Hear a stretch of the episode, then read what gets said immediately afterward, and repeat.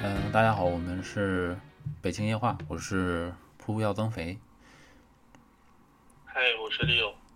好，嗯，今天跟大家一块儿聊聊这个由由 iPhone 十二引起的我跟 Leo 之间的一个小讨论哈。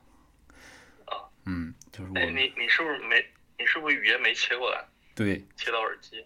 不是是是故意不切到耳机，因为有好多网友留言说咱俩音量不一致，啊，他们可可能不太了解咱们。把这个合一下。嗯，对他们可能不太了解咱们的这个录音的情况，咱不是嗯同一地方录，没法用那个调音台。有调音台的话，可以直接控制那个音量，让两轨一致。咱们是北北京跟青岛嘛，远程连线，所以没有特别好的这个办法。后期我是在那个软件里面，在 GarageBand 里面 调，然后用麦克外放，感觉是一样的，但可能经过压缩或者是平台的原因，会会出一些差异吧。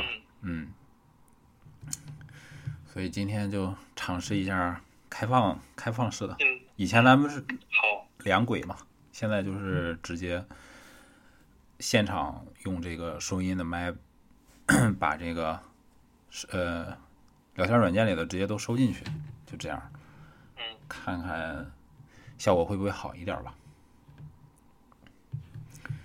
嗯、咱们这个前提是因为我上半年基本都在用安卓嘛，是，嗯，所以当 iPhone 十二发了之后呢，就跟六有有相关的讨论。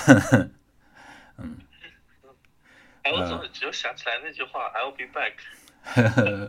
是是，现在我也是这个 iPhone 十二也是用了大概十来十来天吧，感受也挺不错的。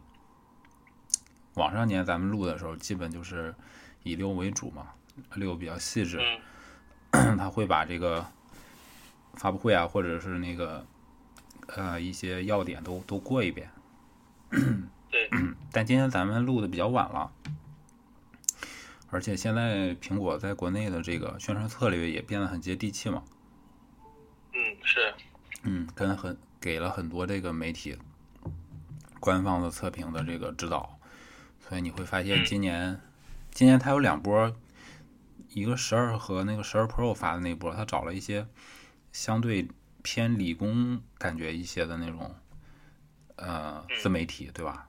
把测参数啊、测拍照啊什么的。第二波到那个 Max 和 Mini，就找了很多那种有点像时尚博主啊、居家博主，就只是嗯只是带你看看颜色啊，看看放在口袋里方不方便，啊，是这样。所以 估计这个时候咱没必要再过那些参数了，对吧？嗯对对对对，而且大家都已经很熟悉了。对，而且应该是该买的也都都买上了。是，嗯，所以今年，嗯，就由我们两个来相互问一些这个，嗯，想了解对方对这个机器看法的一些这个问题，通过问题去了解对方的这个看法。嗯，呃，那咱们这样吧，就是我先问你一个，然后你问我一个，这样交叉去进行，对吧？好。嗯，这样也不会说某一个人一直一直问，然后另外一个人一直在那儿就问也很简单嘛，嗯，答的人就要一直在那儿回答，对吧？累累一点儿，交交叉一下。好，这是今年大概的这个情况啊。嗯，那我非常 非常肤浅的想问一个问题，因为今年没有到六这个更新年嘛，嗯，了解我，还是等嗯，十三香哈。因为你都是隔年换换嘛，从从 iPhone 四那时候到现在一直坚持下来的是吧？是是，嗯，隔代换。嗯，那假设说你今年到到你这个入手隔代换的年限了，因为我知道 Max 你肯定是不会选，对吧？哎，对，没错，Max 我肯定不会选的。对，因为你 之前，你像我这个选手机的标准还老变，你基本嗯，没怎么变过，呃，感觉是对那种，呃，手感、轻薄是有要求的。这两点 Max 就是对这两点 Max 就直接直接被 pass 了。没错。那剩下的作为主力机来说，我觉得你也不会选 mini，对吧？是是，嗯，毕竟因为现在，嗯、从后面开始双卡也是用惯了嘛，对就尽量减少那个携带手机的数量。对，mini 如果是单卡的话，而且也比较担心它的那个续航，电池，所以 mini 应该对 mini 可以做备机，但是主力机的话，这个这个不太符合要求。对，如果你选 mini 的话，相当于你还得再备一个 iPhone 的主力机，然后再加上你公司内测的一些安卓机，可能出门儿要带三四部手机，就确实有点儿。是嗯，所以最后的疑问就是，如果你今年要入手 iPhone 的话，十二和 Pro 你会如何选择呢？哎呀，这个如果哈，如果是在那个，嗯、那个拆拆机之前，嗯我可能可能是一个选择，但是看了网上的一些拆机以后，我可能嗯又是另外一个选择。这个这个？我我来我来讲一下啊，嗯嗯就是大家可能现在也也看到了，就是包括上一代，嗯，iPhone 十一的时候，其实有一些人也是去，比如说做一些内部部件的更换，比如说主板的一些更换，嗯嗯然后可能是跳一个电跳一个电阻，然后其实两个主板这个呃 Pro 和 Pro Max 是可以换主板的嘛。对，然后这一代就更神奇了，啊，这一代除了那个镜头模组以外，基本上就是一模一样的，就是十 Pro 十二 Pro 和十二。嗯这个就，嗯、怎么说呢？这个后面可能我们可以再细致细致的再聊一下哈，就是这可能是它的一个策略，然后可以快速的就直接把一个机型变成两个机型，然后分成两个不同的这个产品线，嗯。然后受众群，然后价格可以打一个阶梯下来，然后它的研发成本也是最少的。嗯。嗯，如果是从需求上来讲，因为我比较就是我们之前也聊过，就我比较喜欢用长焦，嗯嗯。嗯、点一下两倍长焦，然后喜欢去拍一些比如说静物啊，或者是一些实物啊，嗯这样会可以直接就是突出主体，又省得再裁了，嗯直接是一千二百万像素嘛，然后我就嗯不用再。再再再那个用一个广角拍完以后再裁，这样又影响画质。嗯呃，尤其是像这一代，它的各个镜头的那个呃这个光圈儿其实都有一定的长进，所以呃长焦啊和超广角啊这部分可能会又变得就是更好用了一些。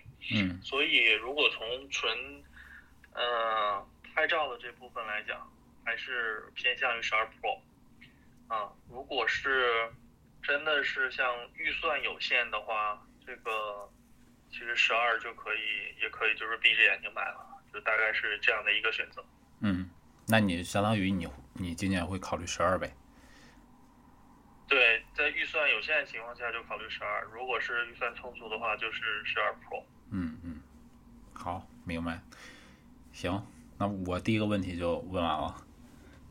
嗯，好，那这边我也得找个问题啊。嗯嗯我这边问题大概是切成几个部分啊，切成三个部分，就是苹果和安卓，还有一个就是安卓、苹果通用的一些问题。嗯嗯先就是今年的大家看它的那个拆机，还有这个电量，还有就是十二 mini，它可能是因为呃体积问题，电池没有办法那么多，还支持五 G，所以它没有办法给给那个双卡双待嘛。对，所以在这种情况下，就是，呃，各个手机都往四千毫安时甚至五千毫安时电那个往里面塞，嗯苹果依然还是可怜巴巴那个这个电池容量。那目前现在对于对于这个市场反应来讲，客户友好吗？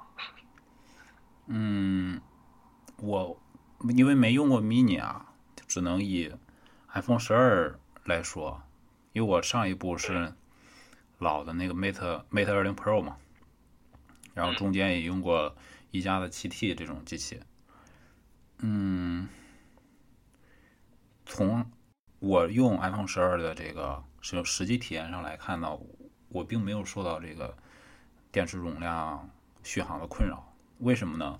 嗯嗯，在这个啊 iOS 十四第一版的时候，就是我刚拿到这个十二的时候，那个时候 iOS 十四点二没有发布。呃，嗯我那时候把那个五 G 放在了呃自动上，就是它有的时候就会自动跳五 G，没有了的时候再跳跳回到四 G 上来。然后呢，我开车在青岛吧，几个区一下午转了一圈，发现大绝大部分地方都有五 G。然后在这种情况下，呃，虽然我不知道这个五 G 能能干什么，我玩游戏什么的，或者看那个 B 站回信息、视频聊天，四 G 是完全够用的，但它会一直给我跳五 G，因为我看它系统设置里的说法是说，如果有需要的话才会跳到五 G 嘛，对吧？嗯，但是我觉得我那些应用场景，比如说我在刷微博，它也跳了五 G，可能就发现了有五 G 信号就就去用五 G 了。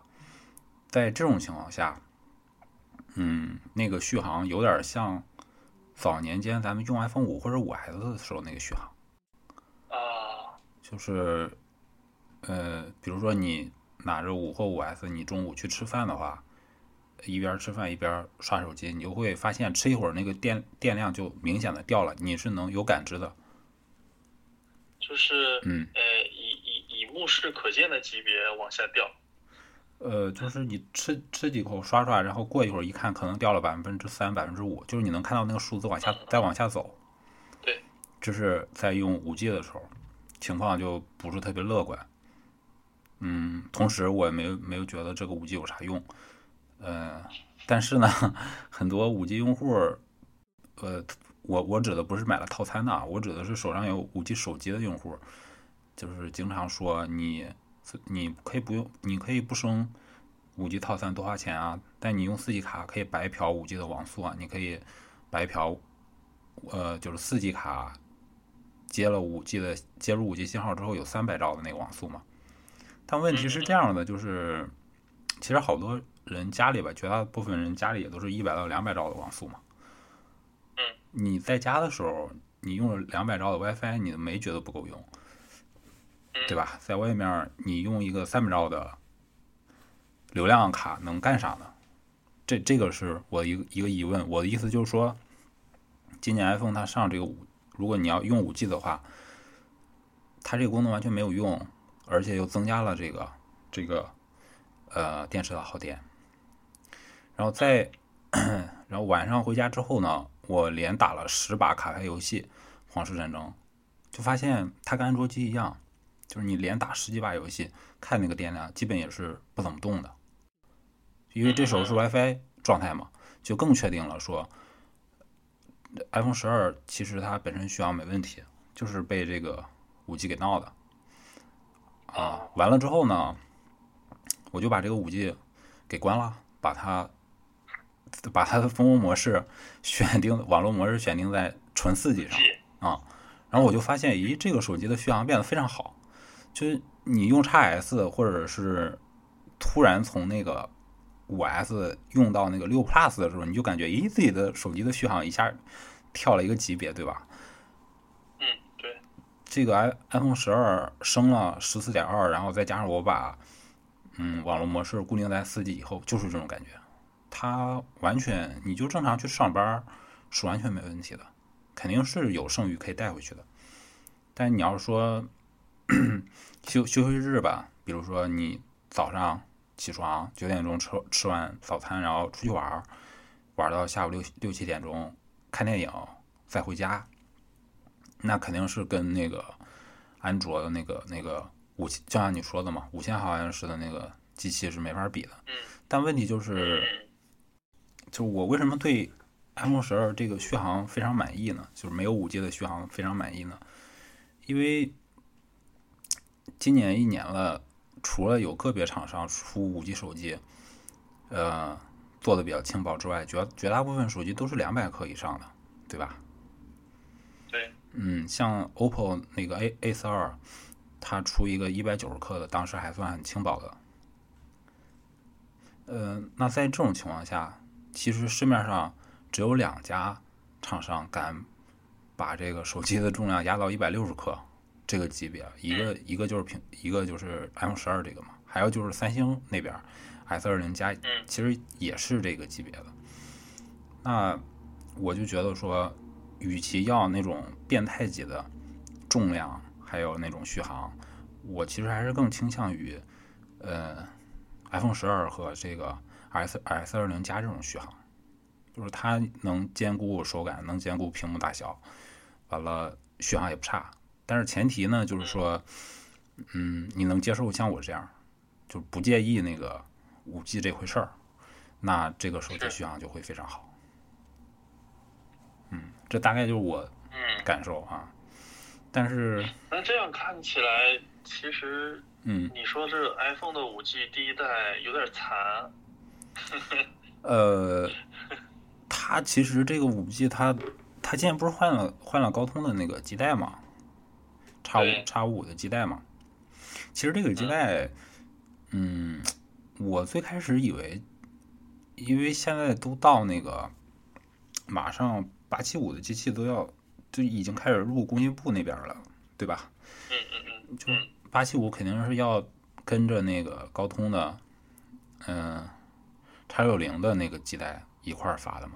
我以为苹果这么大的客户，最开始啊会抢先用那个叉六零，因为那个应该是今年也是高通试水的一年嘛，就叉五。虽然它用了用了一年，但也是。算是五 G 的前期产品，所以我最开始以为苹果可能能用上叉六零，然后那个功耗可能会更好一些，但没想到最后看，就像你说的，看拆机是个叉五五。但是我当时想的是，嗯，叉五有什么好处呢？就是一个就是成熟产品嘛，价格便宜，不至于说苹果搞个五 G 手机出来把价格涨得那么那么高，对吧？这是一个好处，另外一个就是安卓用用了一年了，高通那边肯定是有心得的嘛，它优化可能会更好。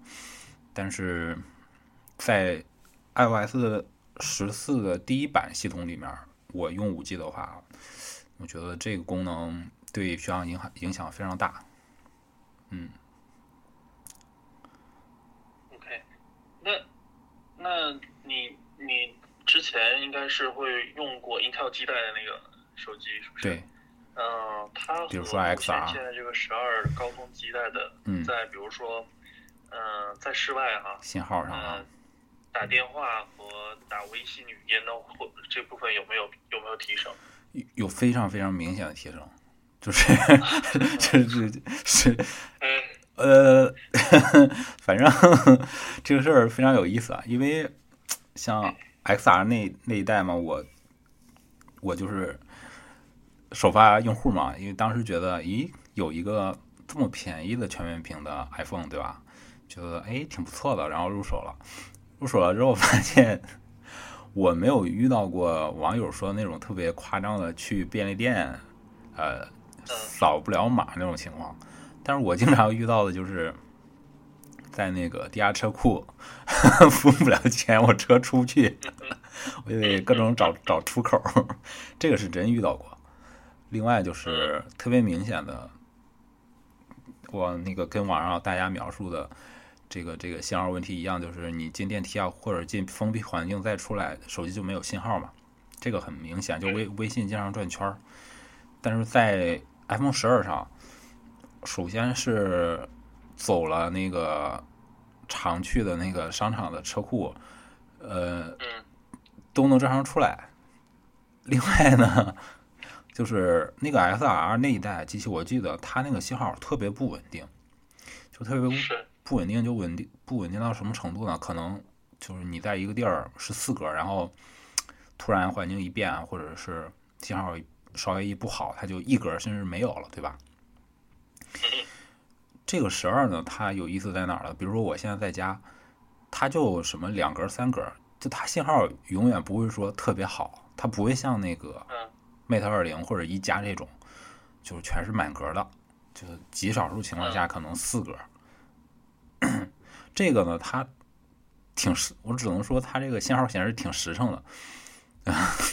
他他就告诉你啊，我信号确实不好，比较少有跳到那个五格的时候。但是呢，它是呃，就是你用它的功能什么都不影响，就打电话也好啊。哎呀，太羡慕了。你还是十一 Pro。你知道你知道我现在都到一个什么样的一个状态了？嗯。我现在就是在户外，我我来了电话或者是来了微信语音，我不敢接。嗯嗯。我接上了以后，我我很自卑的就在喂喂喂，我就就觉得手机不停的显示我的信号差，我的信号差。嗯，然后是之前你看啊，就比如说我们在那个无线设备的时候，比如说蓝牙跟别人打电话的时候，经常会会担心耳机跟手机那个断连连接不好嘛？对对吧？嗯，然后你会去把手。你要把蓝牙关掉，然后拿手机接一下这个电话，看是不是因为蓝牙耳机的那个连接问题。嗯，现在我可以很笃定的说，就我的蓝牙是没有问题的，是我的手机信号是有问题。哦，所以现在就是已经到这种程度。是是，那就再忍一年，等明年。其实明年确实挺好的，因为六是觉得 S 年会有一个大的功能更新嘛，就现在就说十三会上高刷嘛，一个大功能。另外就是。它的五 G 的基带应该会更更好一些，我觉得功耗控制可能更成熟一些。确实，确实，就如果这么看的话，确实十三香。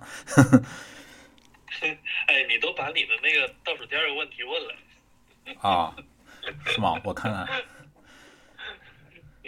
那你你其实你嗯，这个的话就可以直接先问这个问题了。行行，那你你你这就问完了是吧？对我这个就问完了，嗯，那你就相当于上这个问题呗。对，我就挺想问一下，就是因为现在安卓阵营已经把高刷，华为已经把高刷带到那个一千七百九十九的那个叉十上面了，是个九十赫兹的。其实我觉得九十赫兹的高刷特别好，一个就是从六十到九十，那个就是你感受会会比较明显嘛。完了，到了一百二以后，那个高高刷就会特别费电，就那个七 T 和八 T 就特别明显，那个八 T 续航基本半天就就挂了，出去玩，但七 T 就明显要好。嗯，那也就是说，这个技术市场已经验证了，就是九十其实很好，对吧？完了，你也不用上一百二那么高。嗯，再加上这个技术，如果安卓能拿到一一七九九，其实你说是千元机也行，说是两千的机器也行，都拿到这么低的价位上了。但是 iPhone 这一代还是没有。那你你介意？如果你今年是要买的话，到了你的换换机年了，你会建议它没有九十赫兹吗？嗯，这个我们之前。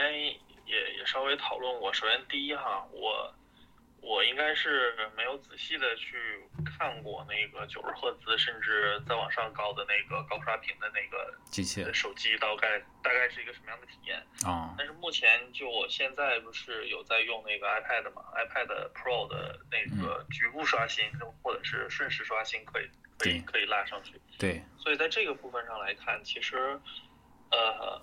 目前我手机用的流畅度上来讲，我觉得暂时还没有什么太大的问题。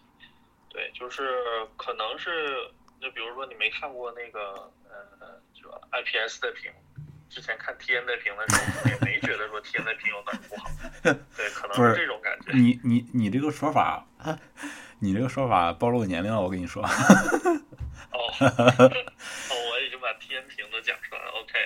这个屏可是，可能因为咱们现在听节目的受众都感觉都挺年轻的，他们可能不知道是什么东西。嗯，就是现在可能大家都知道那个 IPS 和 P 三的屏的差异了，是不是？嗯。或者是一百幺四四赫兹和和和六十赫兹的差异，那不知道之前的那个那个年代。嗯天平，好古老，你不说我都没有这个概念了。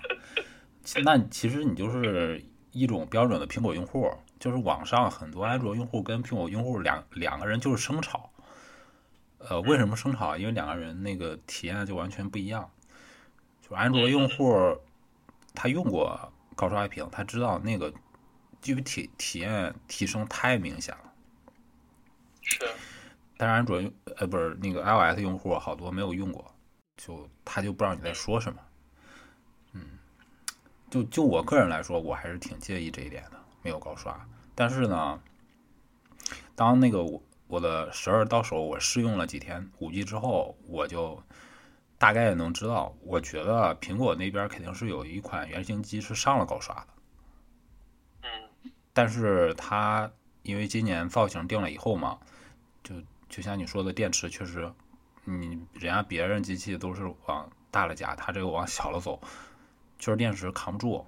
然后我觉得今年特别操蛋的一点就是就在这儿，就是让人挺不爽的。嗯，可能苹果它理想中的那个原型机是，比如带九十也好，带一百二也好，也有五 G，最后它各种环境测下来，发现续航就是顶不住。那面对这种选择的时候，它肯定是说要选择那个市场上呼声大的，对吧？就绝大部分 iPhone 用户肯定是指指指望着这个 iPhone 上五 G，嗯，绝大部分人又没有用过高刷，对那个期望值不高。他为了迎合用户或者为了迎合市场，就选了这个五 G，这个反正让我挺不爽的。如当然这个也不可能啊，如果可能的话，今年的十二如果它出了一个，因为原来网上那个版本传言说，苹果出序列的出产品序列的时候还会上四 G 版本的嘛？如果他真上了个四 G 版本的十二，完了是带高刷的，我肯定不会买五 G 版本的。就就我个人来说，我还挺挺介意这个事儿的，因为五 G 现在主要是看你的那个体验大概是在呃网络端还是本本地端了嘛，就是一个用户的一个使用场景的一个问题。对，但对，就现在的问题就是说，主要是这个五 G 没有使用场景嘛，对吧？嗯，去去年去年去年运营商和厂商就靠这个一个口号想让多大家多掏钱，然后到了今年马上要过完了，还是没有使用场景，所以我觉得这个有点儿不是特别地道吧。是。嗯，行，这是我的第二个问题。好，那下面的我问一个，就是关于跟电池延伸的啊，就是嗯说它现在快充依然比较保守啊，现在嗯，也就是到是二十瓦水平，友商可能都都一百二十瓦去了。那这部分能不能满足二零二零年甚至二零二一年的客户需求？嗯，这个就其实跟高刷一样，这个这个成本，嗯，成本和风险其实都没有了，因为大家都记得那个三星 BOM 机的那那个事事件，对吧？你现在连三星都上那个四五十的快充了，你说这还有啥风险呢？对不对？那倒是，风险我觉得现在是没有了。哪怕你真的保守的话，就像六说的，国产上到比如说八十九十的，那你上到四十或者上到上到五十，也肯定是没有那么没有多大风险嘛，对吧？比别人都少一半儿了。所以从这一块儿来看的话，就没法就没没法理解苹果的选择吧。我我个人啊，没法理解他的选择。我觉得他，比如说他宣传这个手机那个那个 laser 那个镜头啊，或者说辅助 VR 呀，或者他说的那个杜比世界啊，我觉得这些它是它是一个痒点，它不是一个痛点。就是你把这个功能给了用户，也不是说不行，但是对用户实际使使实际使用手机得到的体验提升那个幅度啊，呃是没有给快充来的大的。我我是这么感觉的啊。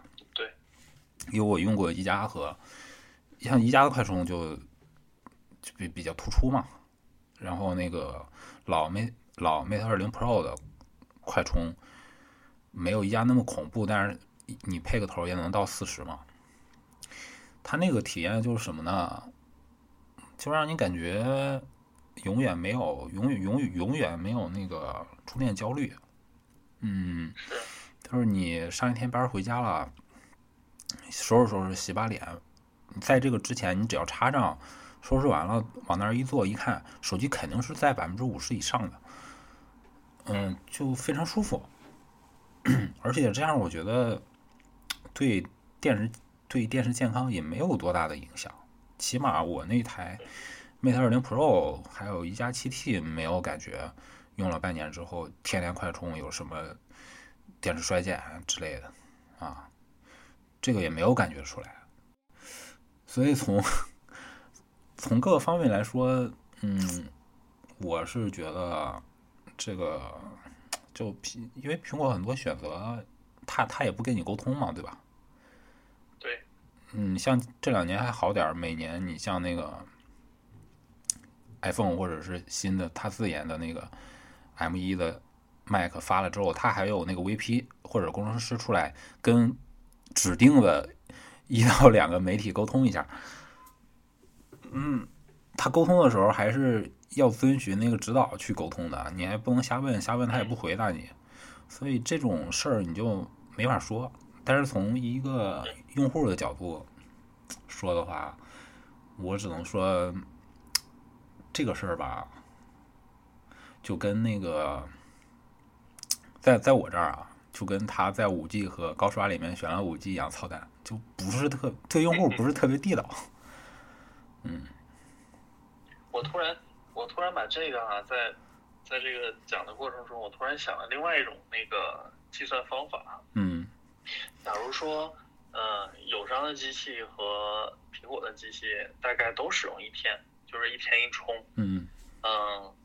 呃，友商的电池容量是苹果手机的两倍甚至三倍，嗯，然后达到一个快充的目的，嗯，那可不可以就这样讲，就是说，就充满了以后，呃，最终的时间虽然是能快一点哈，就是对对那个快充能快一点，但是苹果相当于说我容量小，那二十瓦的充电头相当于四十瓦用，类似于这种，就相当于说它以用一个小电池。呃，小充电容量，然后来，你这你这是诡辩，说来去那个抵抵对对对方的那个大水龙头、大大木桶，对。你这是诡辩，有点是把那个把听众带到一个固定场景里去想整个一个大的问题，这这这不算啊，因为场景太多了。嗯，就比如说，那咱们十一休假的时候，你去景区中午吃饭，你这 iPhone 没到。没你你坚持不到那个场景啊，坚持不到那个充电场景就就不行了。人家这个大大电池是能坚持到那个场景，然后又能很快的充满，对吧？所以你这不是这这这有点误导 啊，有点误导听众。就就你说的，你问的这个点跟跟那个，对我我。该我了是吧？正正好我问下一个问题啊，跟下一个问题那个点是差不多的，就是有点让人迷惑吧。因为苹果前面不是发了那个 iPad Air 吗？对，那个电脑还挺，嗯，那个 iPad 还挺神奇的，就是它竟然用了那个 C 口，对吧？嗯嗯嗯。然后。苹果下一代的那个 Beats 叉的耳机，也是也改 C 口版了。嗯，就你要这么看的话，它 iPad 产品线啊，或者配件儿周边的配件儿，加上 Mac 那边用的更早嘛。其实 C 口它已经呃应用的很熟悉了，对吧？嗯。嗯，而且它这个公司一直宣传环保嘛。那如果你的用户是一个你的全家桶的那个那个客，你的客户是是苹果全家桶的用户的话，你想想，如果都是 C 口线，肯定更环保嘛。它它可以用更少的线打到那个买买更少的线就能充电了。所以你觉得为什么 iPhone 还不用 C 口？因为现在那个网上的阴谋论的说法就是 苹果要收专利费嘛，那个 Lightning 口有专利费 啊。对，这这个这部分的话，应该往往前的话就倒到 iPod 去了。对。iPod 的时候，当时是用那个 FireWire 四百八百的那个接头，就是 IE 幺三九四的那个接头。嗯。然后后来转成的三十 pin 的那个大大的接头，嗯。然后再转成的是 Lightning，这是苹果一个标准的一个这个这个演变的过程。但是呢，嗯。当时它改成 Lightning 的时候，其实呃应该是 Type C 那边还没有什么太大的起色，所以它这两个东西是两条线出来的，嗯，就是相当于说 Type C 是后面再集成出来的一个东西。对，那嗯，我我个人理解啊，就是 iPhone 它这部分，它苹果是在一点点切，你发现了吗？嗯。最开始的时候是嗯。呃 Air Air 先先做的那个 C 口，嗯。然后接的是 Pro 做的 C 口，然后 iPad Pro 做的 C 口，然后现在是 iPad Air 也做 C 口。嗯。现在我觉得说它其实是一点点在往那边归，嗯。但是呢，iPhone 它这边因为它，我觉得它的沉没成本太高了，就是它开发了那么多的附件，然后也有那么多的人去为了它这个 MiFi 认证去做认证，以及它现在还有应该说还有很大利润的这个 Lightning 这个头，哦。所以我觉得它，嗯，其实我们不知道有没有听到那个另外一个传闻啊，就他们可能想明年甚至后年就直接把接口剪掉了，就他连 Lightning 都没有了。有那那我有一个问题啊，这个之前跟朋友聊的时候就聊起来过。你看啊，现在你像咱们如果那个用 iPhone 的话，系统坏崩崩崩溃啦，或者要重装系统什么，自己都能搞定，对吧？对，但是我用我用七 T 的时候，它不是有国际版系氢氢系统、氧系统吗？是，你如果刷了那个氧系统之后，那个氢系统的版本比氧系统的低，你就刷不回去了。就用它官方教程的方法就刷不回去了。它官方的是直接把它那个刷刷机刷机包放在放在它那个手机根目录下，然后在那个手机系统设置里就有选项，那个手机就会自己去提取，挺简单的。对。但我遇到那个情况就是刷不回去了。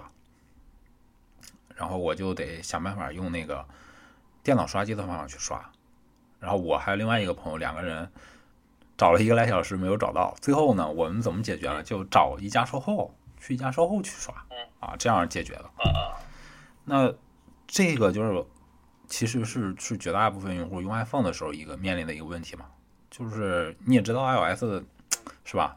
大版本更新的时候，特别是 iOS 十三跨十四的时候，很容易就摆对摆苹果嘛。那假如说在在这么大基数的 iPhone 用户的前提下，我一个用户手机掰苹果了，我拿到苹果店或者拿到授授授授权点，你没有数据接口的话，那我这个系统恢复，因为因为呃 Apple Watch 它做那个系统恢复的话，苹果店也做不了嘛，授权也做不了，它都是给你返厂做嘛，对吧？对，那 Apple Watch 用户那么小，它也不是一个每天时时刻刻必须用的数码产品。嗯，你返厂返一周，用户也没有没有啥多大感觉。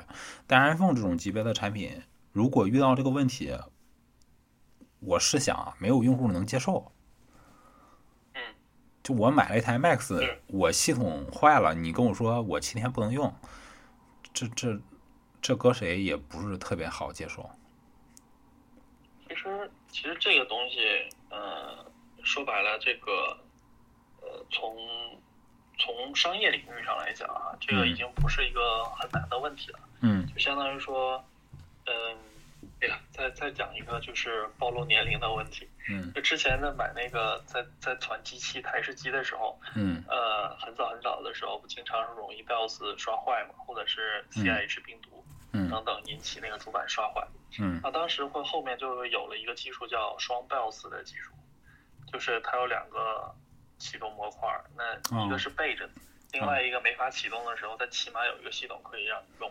明白。所以它它可以在你正常系统分区里边画一个老的系统，啊，然后至少是说它一直它这个系统起不来的时候，它可以切到那个里面可以用，啊对，然后再由那个系统再去修这个系统，嗯就，相当于说你，的你你你电脑呃苹果电脑不也是有一个那个诊断模式吗？对，嗯就是这类似于这种。嗯，哦，明白，那就是他的思路就不是用接口去去解决接口的问题，对吧？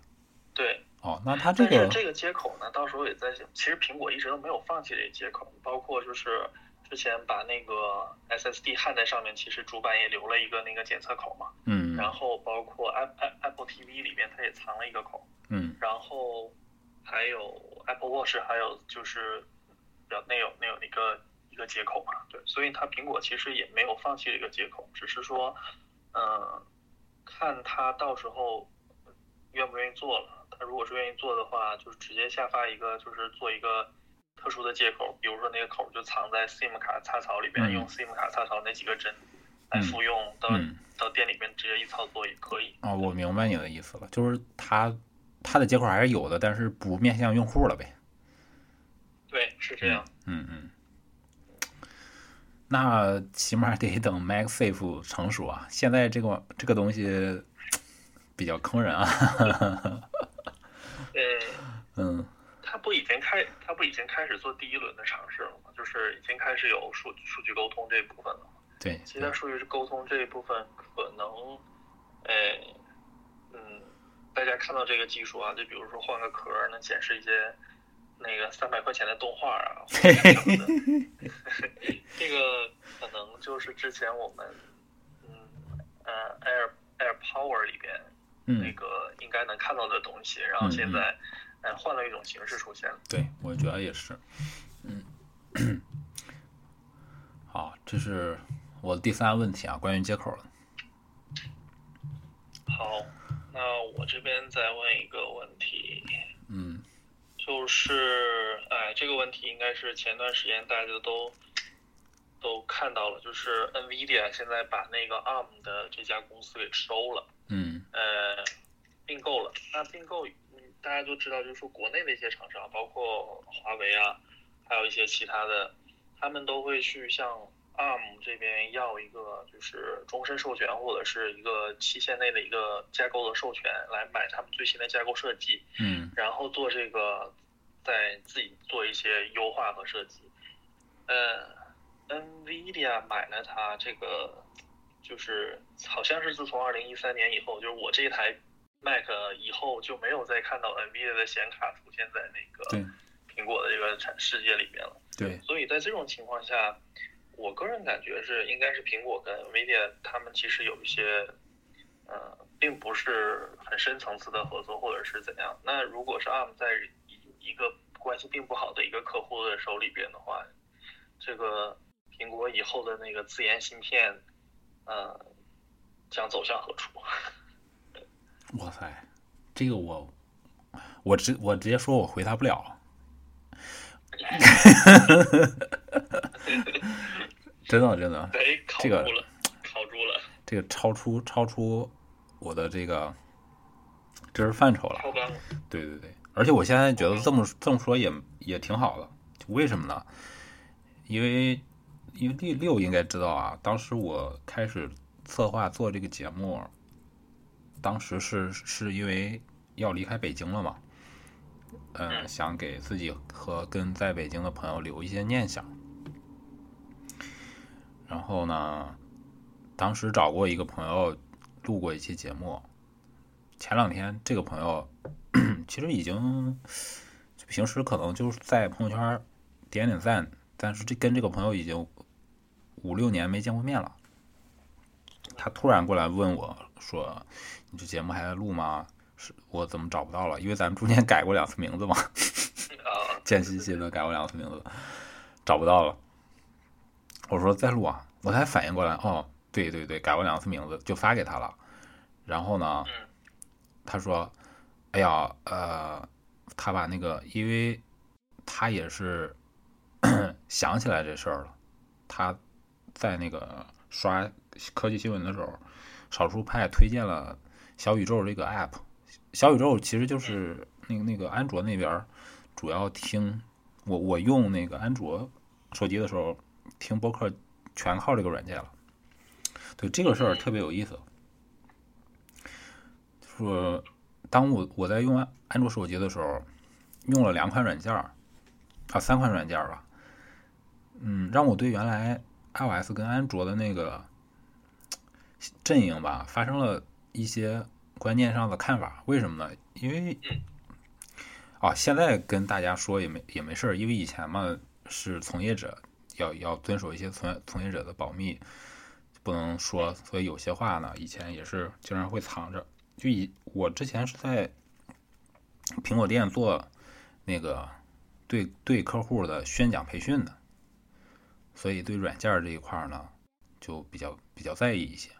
那个时候在苹果上班，就觉得呃，苹果的软件质量是比较好的，它这个生态里的软相对来说软件质量也也比较好一些。但是上半年用安卓的时候，发现啊，安卓这个 Share 这个微博的客户端，还有小宇宙，这这这两个客户端，在那个 iOS 在 iOS 这边没有能没有能匹敌的软件。当然，现在那个 iOS 呃也有那个小宇宙了。嗯，为什么这么说呢？因为原来在用那个。iPhone 的时候，咱们因为六应该跟我差不多，听播客都是用它官方的 Podcast 对吧？嗯嗯，对。最多就是因为咱们上传了荔枝这个平台，可能去荔枝看一眼那个回复啊之类的乱七八糟的东东西，但主力听了这个客户端还是 Podcast 对吧？嗯。其实 Podcast 在 这个主管主管。这块的人是是在那个上海和台湾那边因为苹果内部的一些招聘信息我看过，还有朋友推荐过让我去过去。当时是因为在台湾嘛，我刚在青岛安定下来，就没有考虑这个事儿。后来上海那边也有相应的机会，也没有考虑。呃，就发现啊，苹果招的在他内部做 Podcast 的人。不是真正的每天都听 Podcast 的人，你你能明白我这个意思吗？没有。比如说你你你是一你如果是听 Podcast 的人，你最关注的是什么？就是第一，快速的找到自己要的节目；第二，能找到自己要的节目的时候，它有有更新的时候，能第一时间的找到这个更新，对吧？你看一下现在 iOS 十四的 Podcast，它能做到 这一点吗？它是，它进去之后要先点第第三个栏儿，最下面那行第三个栏儿，点了之后再去点单集，对吧？要反复操操作好多次，你才能看到你要听的节目，对吧？这是一个问题。另外一个问题就是，嗯，像 Share 这种客户端的话，他。开发这个客户端的人，他是一个真正每天都刷微博的人。然后这个人知道官方微博的客户端，他在用的时候有有有哪些弊端，然后全都改了，就让你一个 非常依赖这个微博这个客户端的人，在用这个产品的时候非常的舒服。他甚至是舒舒舒服到他这个软件的优化的这种流畅度，舒服到说你用一个。两千块钱的安卓手机刷也很舒服，你用一个四千块钱的安卓手机刷也很舒服，都已经优化到这种程度了。然后呢，但是在在这个，因为 Share 最开始最开始到现在啊，一直不在 iOS 上登录，所以我每次换到 iPhone 的时候就很痛苦。我在 iPhone 上最常干的两件事儿，其实是。没有，现在是没没有在安卓上用用着感受好，嗯，这个是个题外话，啊，刚才是，哎，刚才说什么来着？插的啊，对，芯片啊，为什么会插这个话呢？就是因为那个朋友他聊起来了，然后他就把很多那个呃在 Podcast 上有用户给咱们的评论截了。其实我录 咱俩录节目都 四五年了，我不知道，就苹果 Podcast 多多不人性啊！我不知道去哪儿看 Podcast 上嗯，观众对我的对评评论，我不知道这个朋友他用 iPad 客户端应该是写的挺挺大的，一页基本上都有了。他给我看了一下，他说基本上大部分人反映的这个问题是什么？一个就是录音环境嘈杂，因为最开始做的时候，六应该还有印象，那个时候我是拿一台 Mac MacBook Air 嘛，因为你采访朋友，北京太大了嘛，你不能一定要让人家到家里，经常约那个咖啡厅啊，或者一些休闲的场所，所以就比较嘈杂一些。对，当时很多人说这个问题。另外一个问题就是，咱们这个节目进入到第二阶段，咱俩很快就都是异地录节目嘛，就那个音轨、音量不不不统一的问题，说这两个问题的特别多。还有一个人说什么呢？还有一个人说啊，有一个 就是这个主播，呃，我感觉他什么都不懂，他就是不懂不懂装懂。那今天是吧？我就坦诚一点儿，这这这个 ARM 落入纳维达口袋之后，哎，说实话啊，你要你要今天不跟我说哈、ARM 被那个纳维达收了，我是不知道这个新闻的，因为因为咱俩就是真的不是一个层面上的啊，就我就是很基础的那个数数码体验，然后之前可能教软件，就这一块儿，你说的这个整是这个大的深度的业态的问题，我是真真不了解。嗯，包括是因为主要是我们两个就是正好是呃行业的两端，对。我是属于研发这边的，你是属于客户体验，类似于呃面向于客户的，所以这正好是正好的产品的两端。是。所以其实这个问题理论上应该是来问我，但是我也不能回，我也回答不了这个问题。对这个 我只是说把这个问题抛出来，对对对。就说这个只是我们后面这个要关注的。苹果其实他自己也很头疼这个问题。怎么解决这个问题是吧？对，嗯是这样。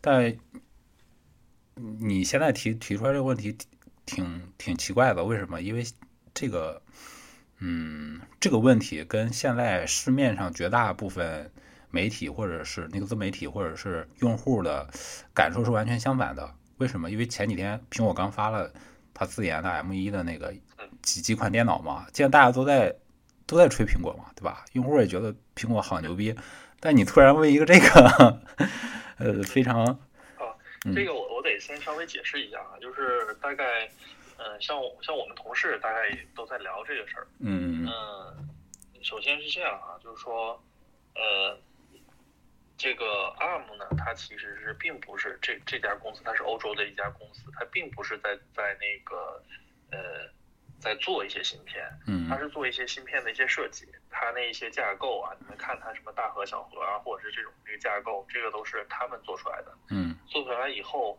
呃，如果是你想用它这个的话，你可以找它的授权，嗯它给你授权，授权了以后呢，你可以拿着它这个公版再嗯去做一些修改。嗯当然，就你就像苹果，它就很厉害嘛，它修改的，你看那个高通就改不过它，就就是同样都是买人家的那个那个原版，然后你自己改完以后，你看苹果改装的车就是就是 AMG 的，对不对？然后你其他改完的就不行。哦，我明白了，就就相当于阿姆做了一个车架子，对嗯对，就是你你三大件儿的调教，你还得是看老师傅嘛，对不对？嗯你你你你要是一个小白，再给你再好的三大件儿，谁也改不出来跑车。那你比如说 A 四 A A 十四跟同期的这个不是，但这个高通又很又很鸡贼，他他故意错开，不跟不跟苹果一块儿去比。但是即使错开了，其实 A A 十四是一一直以来吧，也是要比那个八七五 A A 十三也是要比八六五要好的，对吧？嗯因为是因为是这样啊，他们它做的这些架构其实可能就是一些算力啊，还有一些指令集啊等等这些。嗯嗯，还有一些他做不了的东西，比如说苹果的一些特有的一些芯片的一些东西，比啊如像、像苹果它这次 M1 的芯片不是把那个 T2 的芯片给集成进去了吗？嗯但对于对于其他家的话，人家就没有办法这么做嘛。所以嗯这个部分还是要看。那个你在这基础上加了什么东西。嗯，我意思是说，呃，以前大家可能是没有这个概念，是说这个 A 十三跟八六五它其实是同同一个公公有的这个架构的这么一个东西。嗯嗯那它公有的这这个架构是同一代的吗？也是同一代的。嗯，这这个是苹果它没有公布它的那个核心架构是什么，所以我们也不知道，我们只知道说，呃，比如说 MTK 嗯他们家用的是什么，然后高通他们用的是什么，比如说之前什么马里啊还是什么的，那个就是 ARM 公司他们的一个体系的架构，对。然后其实，呃，华为也是也是买了 ARM 的授权，他们也是，比如麒麟的那个芯片也是拿那个 ARM 的公版改出来的。大胆，华为的芯片是自研的，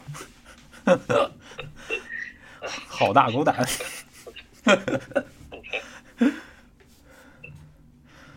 你小军有人骂你啊？等一下，等一下，那个你的同事就不是拿 iPad 来找你了，是直接打一个 一摞儿看观众的观众的那个反馈。我我我已经站到他们阵营里了，我已经先骂了你了。好，呃，今年的这个 iPhone 十二肯定跳不过去的一个梗就是环保嘛，对吧？对，作为老果粉儿，你你如何看到这看待这个苹果把充电头和耳机去掉之后，说是是为了环保的这个行为？首先是这样哈，我我先给你讲一下我每年的，呃入入开开箱仪式。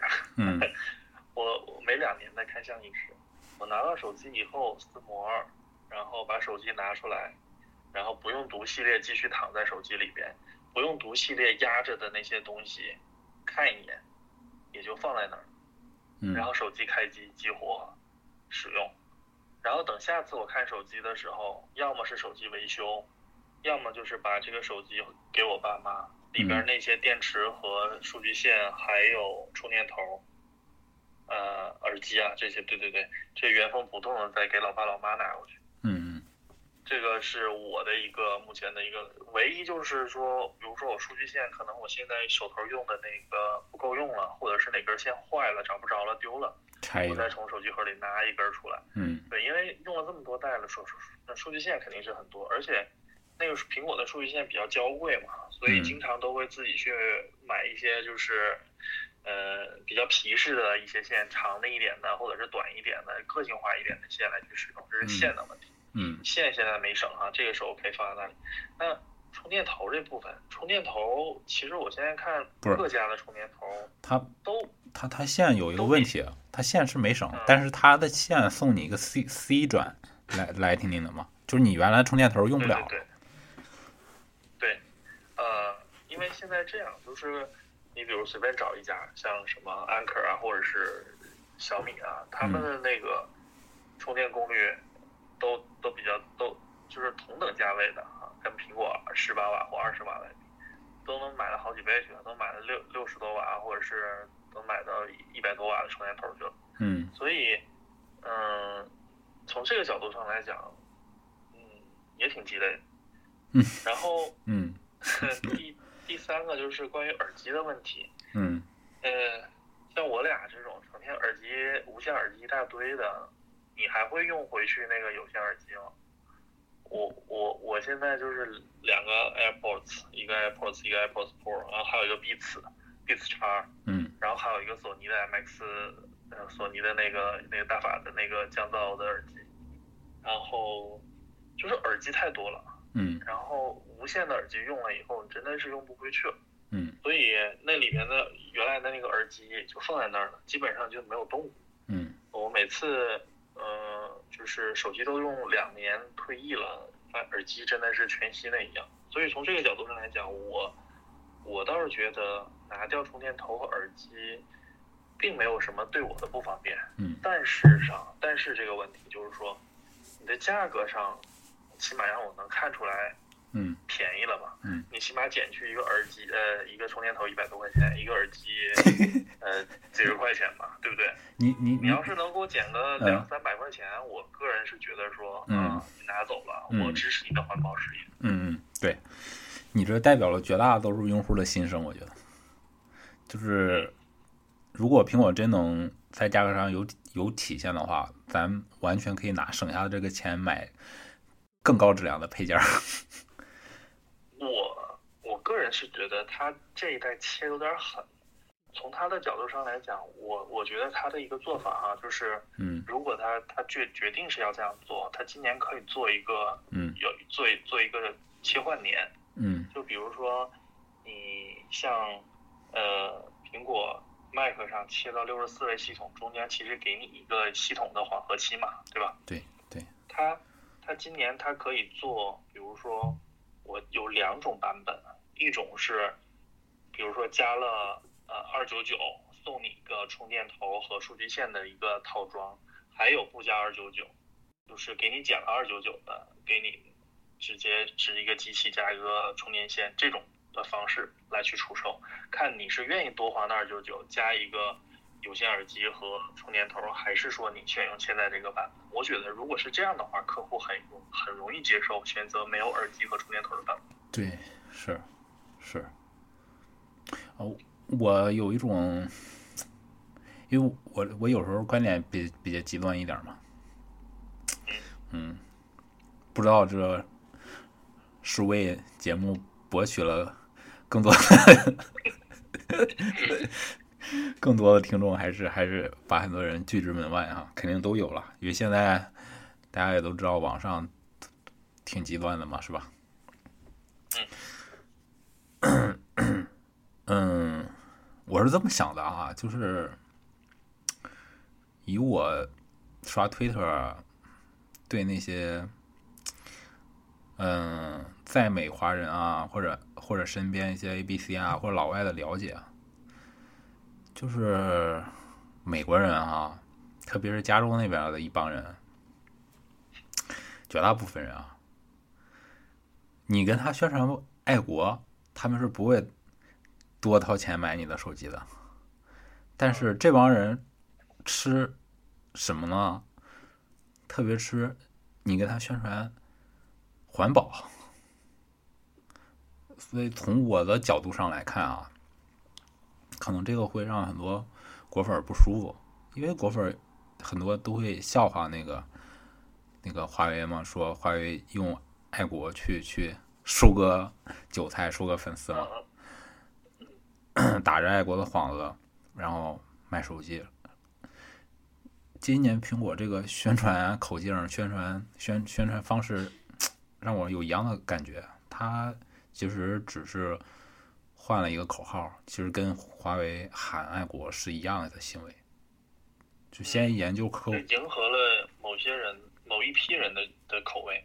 对，因为他 iPhone 毕竟，你像他想想把把那个销量销量或者利润更好的提上去，肯定是多卖 Max 来的快嘛，对吧？多卖 iPhone iPhone 十一 i iPhone x R 能赚多少钱？卖 Max 管用啊？那 Max 明显定位都是精英人群嘛，他肯定，我觉得他市场部肯定是或者营销部门肯定是研究过这个它的主力或者是那个那个能带来大利润的客户群体的。研究完了发现，诶，哦，你们爱听这个，那就跟华为一样。我是一个新品牌，我跟三星、苹果竞争，我靠什么？对吧？我研究研究我的客户群体。从这一点上来说吧，嗯，今年挺逗的。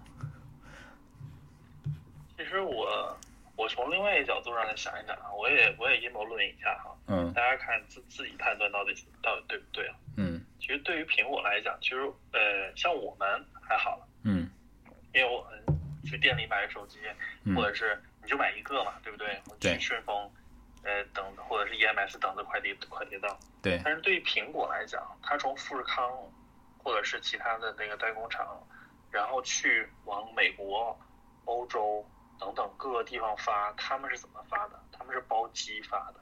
对。那包机发它是怎么情况？就是说，它最重要定那个货仓货柜。对。然后它寸土寸金。然后呢？你看现在，你这三个原来能放两个机器的盒子，现在可以放三个机器的。你这根本不是阴谋论。人家听不库都说了，我们现在一飞机能多拉多少多少台。不是，人家官方都说了。他说什么？嗯，这就是减成本。减成本。包括，包括现在今年的那个十二和十二 Pro，嗯，大部分基本上百分之九十的部件都是公用的。对。这种情况下，它其实就可以用啊，就可以开发一款机型，上我就加大一个机壳屏幕，换个摄像头，变成 Pro Max，然后呢减一个摄像头，就变成了十二。嗯。然后呢，就相当于它就再重新再开发一个十二呃迷你的这个机型，就相当于它其实是，呃，花了两波还是两波的人，然后呢，但是做了四个案子。嗯嗯。好，那你下一个问题是？好，那我下一个问题就是说，其实哈，就是包括今天在那个录音前，其实我们也会。看这个升了一个那个 Mac 版的那个 Big Sur 嘛，对，手机也升到了十四点二了，对吧？对。然后我们在这一批波升级里面有很多那个安全类的的一些问题，就是会跳出一些安全类的弹窗。对。那对于安全类的弹窗，就会分为是保护客人的利益、客户的利益，还是说第三方的利益？嗯。那如果是说。对于苹果来讲，他他他他现在已经把这个东西分得这么细了，那他未来，他这个界限他要怎么去划？这个问题我也不太能回答。但因为什么？因为你你要让我回答的话，以我以前在苹果九年多的工作经验，我接触都是他官方消息，我只能说站在他的角度去。就我就变成一个官方传声筒了，因为我收到的是那样的，那那收到的都是那样的信息嘛。嗯，如果非要说稍微客观一点去说这个事儿的话，我觉得可以从他那个苹果盈利，从苹果盈利方式上看啊，嗯，这个大家可以听一下啊，因为。这个说法也是有有点偏向苹果嫌疑的，为什么呢？你像现在苹果跟谷歌跟 Face Facebook 啊，跟抖音跟微跟跟微信，他们的盈利方式是不一样的，对吧？呃，像微信、抖音、呃 Facebook、Twitter，他们如果拿不到你的用户数据，就没有没有盈利模式了，对吧？大家。这这个应该是很很简单的问题，就是抖抖音或者微信怎么去跟他的那个投放广告的那个甲方去聊，说我这个有投放价值啊，因为他可以让他肯定会说我可以精准投放嘛，我有有我用户的精确画像，那你往我这儿投放的话，你可以花最少的钱得到最大的回报，对吧？包括现在。小米一直主打现在性价比，然后大家一直诟病它的一个问题，它硬件赚不了钱，就得投一些广告嘛，对吧？那只要是我觉得哈，依靠广告作为盈利模式的这种公司，他胆敢说出要保护你的隐私、保护你的数据，那就是啊，杀人。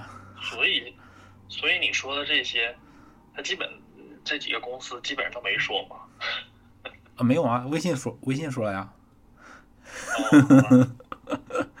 我们我们我们我们没有云南，没没有云云南云南存储，你的用户都在，你的数据都在你的手机上，我们从来不看。嗯，回回到你问的这个问题啊，我只能从这个角度上来说的话，如果一家公司。比如说，索尼卖那个 PS 五，对吧？微微软卖卖叉叉叉 box，这个就是或者任天堂卖 Switch，我我就是卖硬件，我就是卖硬件，然后靠后面的游戏赚，跟三方合作也好，或者自己开发游戏也好赚你的钱，对吧？嗯。现在苹果不是也它盈利主要两个模式嘛，一个就是硬件赚钱，另外一个就是搞一些互联网服务嘛。嗯，定他的歌啊，定他的 iCloud 呀，看他的 Apple TV 呀，嗯，所以你也不能说它完全 说说说它完全就是是会百分之百保护你的利益，但是相对于那种纯靠软件作为盈利模式的公司，肯定是要好很多的。嗯，我个人是这么感觉的，包括 这两年。iOS 跟安卓不是越来越像吗？嗯，大家也会发现有一个，哎，咱们之前是不是聊过这个事儿？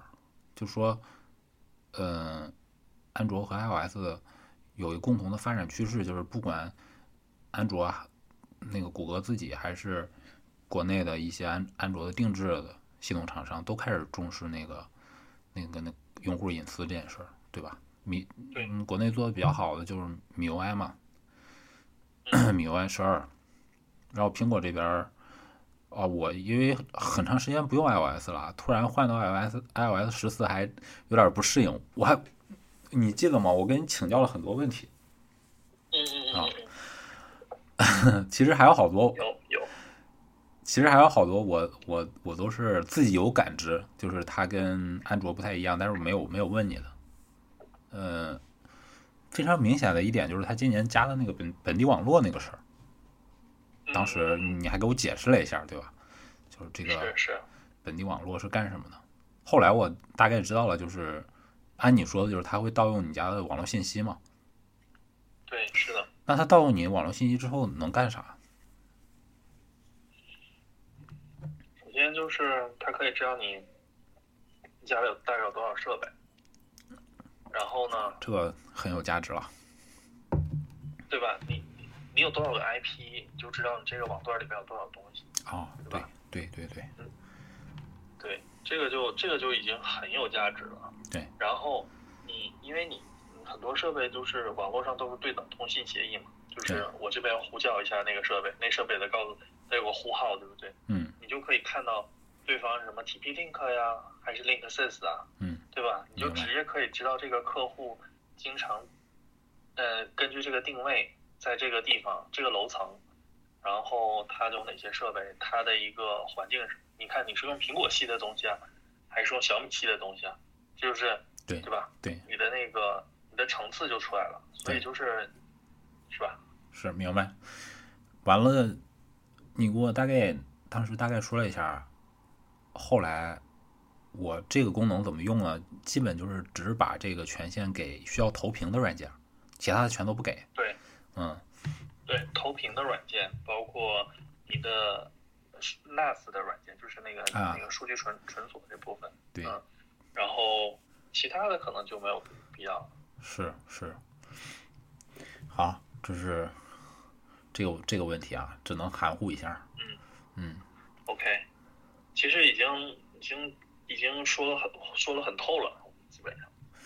完了，我这边还有这个这个这个这个几个问题啊，因为现在苹果那个更新手机，它的这这个这个怎么说呢？节奏已经明显变了，对吧？以前你四四 S 五五 S 两年一换。就会保证自己用到的是全新的手机嘛？但是从六开始就就不是这样了，变成三年一换，才是一个全新的手机，对吧？对，嗯，嗯，那如果从这个，如果苹果还延续这个节奏的话，那 iPhone 十二可能就是接下来三年里边一个新外形的嘛，第一年。如果你今年录的话，其实也挺划算的，因为你你拿在手里，接下来三年都是在外，起码对，都是都是新手机嘛。那假如说这么想的话啊，现在的手机还还值得你去两年一换吗？哎呀，这个是吧？因为是这样哈，我我身边还有同事是一年一换的。那有钱任性就不在，我我们是理性的考虑这个问题嘛，不是说嗯，因为他的换法是做 trade in，啊啊，对，那这种方式当然也合适，就是如果是嗯自己一个人儿，当然也无所谓了。但大部分的一个实际的现状是，嗯、各大听友们一般都是买了这个新手机给老婆用，嗯然后老婆的手机留给自己用，然后自己的手机给爸妈用，大概是这样的一个一个过程。嗯嗯那那这种情况下就看手机实际的使用磨损状况呗。嗯其实如果手机的话，三年你电池也差不多，屏幕该碎的贴的膜或者是碎的也该磕的也磕了，嗯所以从外观磨损和电池使用寿命上来讲，可能也到了一个时期。嗯但实际上这个手机的，比如说呃那个性能可能还没有还没有过时。对，然后最重要的一点就是，嗯，大家可能在买手机的时候都是看着那个价钱，就是说发布的价钱可能是几几九九那个，呃，比如说呃六二九九、五四九九，嗯但这个价钱往往都是入门级的，比如说六十四 G 内存的，嗯可能用了两年、三年的时候，你的容量就不够了。哦对，驱使你换手机的往往不是卡或者是什么，现在变渐渐的变成说容量不够了，屏幕碎了，电池不行了，往往是这三大问题。啊所以这三大问题，你要三年还不换的话，这个手机还真挺长寿的，我个人是觉得。所以三年基本上这几个我说这三点，应该是差不多都到寿命了。嗯所以从这个部分的话，还是还是还是有有一批有很大一批人去换的。嗯，那不是我的意思，就是你你是不是会考虑把两年一换的这个节奏也变成苹果更新手机三年一换的这个。啊？我是有打算想啊，但是因为会有一些呃其他的因素，比如说嗯嗯、呃它可能发布一些你想要的功能，啊或者是说明年，呃，或者是今年，或者是明年，五 G 突然爆发，然后有一些应用让你突然觉得说你的四 G 不香了，嗯，或者是，呃，再再那个什么一点，就是某些就是不良的供应商，他他就是为了迁移五 G，然后故意怎么着怎限速四，G，你说的是是吧？对吧？这个这咱咱咱不知道，也也也也，反正是也之前是有类似这种情况产生了，这只能是说历史的这个状况是这个样子。那这种情况下，可能就你不得不换再去想换机这个问题。对，明白。就是那就那你意思就是说，如果没有突发状况的话，其其实让你现在用 iPhone 用三年，你也用得住。对，看起来是这样。你说 iPhone 现在叉，iPhone 叉现在四年了，嗯还是可以用，对，哎？非常有意思的是，这个，哎，我觉得 iOS 十四点二是一版神系统，就特别像当年的那个 iOS 五、iOS 六出来，就它能把市面上，它只要说敢说我这版系统支持哪款设备，就能把这个设备优化到极致。对，呃，我有个朋友他是用七 P 的，他以前把那个七 P 呢，通过下描述文件就不去接收那个 官方的系统更新推送了。然后我用了 iOS 十四点二之后，我说这版系统续航控制又好，又特别的稳定，而且新功能没有 bug 嘛。啊，起码我没有遇到过啊。然后他就把七 P 给升级了。然后这个七 P 他说他感觉比 还 iOS 十三的还要好，所以那个 iPhone 叉应该是七 P 后面一个机器嘛，带跑起来应该也是非非常好的。所以这版系统挺推荐大家尝试的。是，嗯，好，这是一个这个换机节奏的问题啊。你你那边还有问题吗？嗯，我这边我看一下啊，嗯找找。呃，现在是这样啊，嗯嗯，苹果其实大家也知道它是非常有钱的一个公司啊，嗯然后呢，他经常就是因为一个新手机的模，就是一个造型，嗯他重新开一套模具，嗯然后呢，他之前还有就是那个 Unibody 的那个机机机身做的时候，他还包下了华南的所有的 CNC 的产能。哦，这样的啊。但是今年我们却发现有一些不一样的地方，它供应件越来越多，嗯就是我们之前讨论的十二和十二 Pro，嗯嗯、你是怎么看它它越来越多供应件的这种这种状况？嗯，听不过要是做做 BOSS 这种情况只会愈演愈烈。就像你说的，它它都能抠运输成本，对吧？对对，这很容易理解。其实不光是苹果这边啊，应该是各个业界现在都在应该都在做一个 cost down 成本缩减这样的一个动作。嗯呃，很多就是大家买到的一些那个手机啊、电子产品，你刚发布的时候，呃，发布一段时间买的东西，拆开好像里面都已经都已经变得变得不一样了。对，就刚开始的时候可能对对给你商量好的，后面的话哎没啥事儿，那就剪掉、剪掉、剪掉、删删删，成本就会变得越来越低。这个我因为我平时经常逛一些贴吧嘛，你会发现今年双十一，像小米小米十当时发的时候还三九九九呢，对吧？但是今年双十一它都能做到三千二、三千三这个价位了。但是你会发现啊，当小米十四号这个价位的时候，它本来是屏幕混用嘛，是是有好好屏幕，不仅有观闪屏的嘛，不仅有华星的屏，然后现在这个价位能买到基本都是华星的屏了。是是是，哎呀，这个也也没办法，现在手机就竞争越来越激烈。好，这是这个问题啊。然后接下来一个问题呢，就是因为每年都会有人说这个，说说说苹果没有创新啦，苹果这个对吧，吃老本啊之类的。但是从以前来看的话，其实苹果它是完全在自己节奏里的。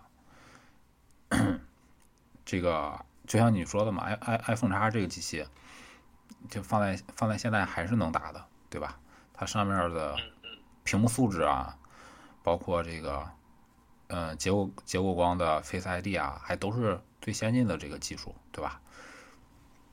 对，嗯，但是你像今年啊，包括去年开始吧，就是苹果自研的这个 CPU，它那个跑分突然就因为原来是一一一呃一步迈两米，对吧？跨着大步往前走这种感觉，但是今年就开始，嗯，那个行军的时候有个小步快跑，它这个是小步，但是也没有快跑，这个感觉很挺明显的。然后，因为之前 iPhone 其非常闻名，非常这个这个闻闻闻闻名于世，有一有很重要的原因就是它那个拍照一直是 iPhone 里面不是手机里边最好的嘛。但是这两年拍照方面也是都是都跟着那个安卓阵营走，不管是加长焦呀、加夜景啊，对吧？对，嗯，它也不是在领跑了。那你觉得说现在苹果是还是有自己的创新节奏呢，还是说它已经减缓了啊？还是说 是因为对手不给力呢？它就像英特尔那样，反正 对手不给力嘛，我挤一下牙膏。还是说一共三种情况啊？还是说它把那个研发重心给放到那个呃 iPhone 周边了？因为它其实苹果这两年一直在改改造 iPhone 周边的产品嘛，比如说以前苹果店都是各种各样的什么 Jumbo 啊，什么 AKG 啊，各种各样的那个蓝牙耳机、蓝牙音箱，还有那个那个无无线充电器，但是现在它都自己做了，对吧？周边都开始做这个。那你是觉得它，呃，是还有东西，但是对手不给力，还是没有东西了，还是说把注意力放在那个周边产品上了，没有放在过多的放在 iPhone 上？其实我我想，嗯，前半句就是那个大家都觉得说它的处理器这几年好像不像之前那种就是藐视一切的那种那种状态了，那渐渐好像也被一些其他厂商赶上来。嗯我我尤其明显的就是 A 十二 A A 十二 X A 十二 Z 嗯。这个更像是挤牙膏的一个状态，然后我们都已经很明确的感觉到它就是只是屏蔽了几个核核心等等，包括包括苹苹果现在发的那个 M one 的芯片，嗯。呃，低端的 MacBook Air 它它的 GPU 也被屏蔽了一个核心，对对，七个核心，对，所以从这个情况来看，感觉上好像是它它好像是有点在偷懒，但是从嗯另外一个角度上来看啊，嗯。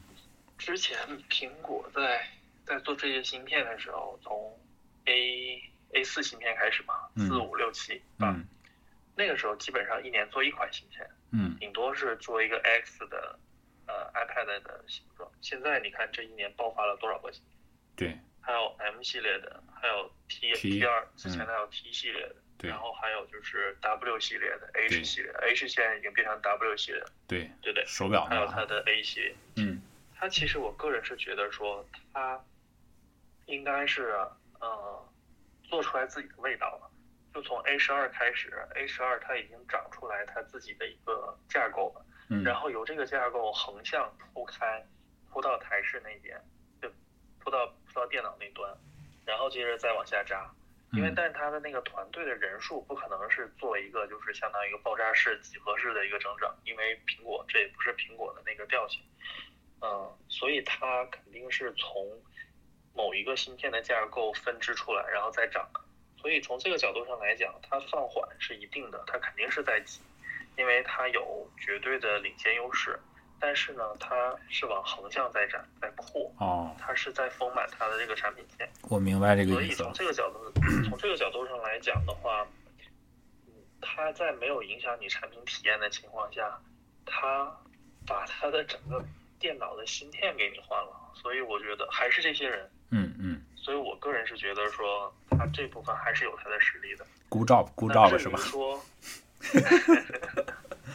对，就是在在至于说拍照啊，还有一些其他的部分啊，这个部分啊，嗯、大家自己体会吧。这个其实每家它肯定是苹果每年的申请专利的数量，这个大家都已经知道啊。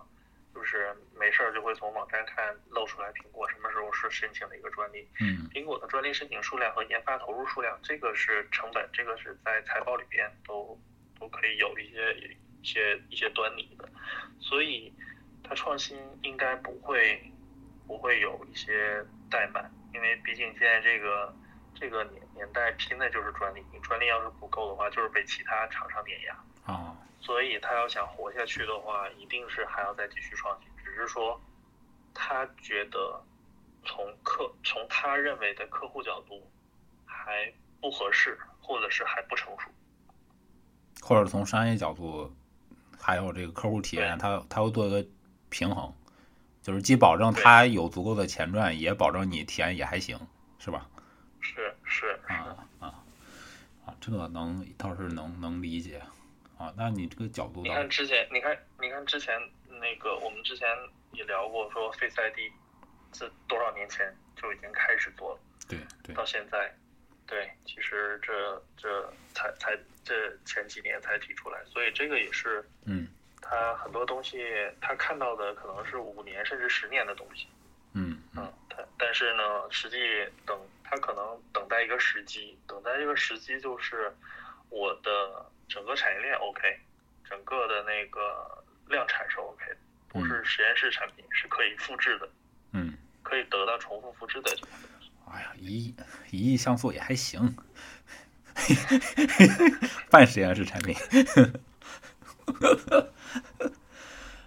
哎，说起这个 Face ID 啊，我我有个疑问啊，嗯因为在疫疫情期间，我我记得好像是那个苹果那边发过一个软件更新，嗯说能让那个十三点四十三点几啊。对对对对对，你那现在你的你的 iPhone 认认识你戴口罩的你吗？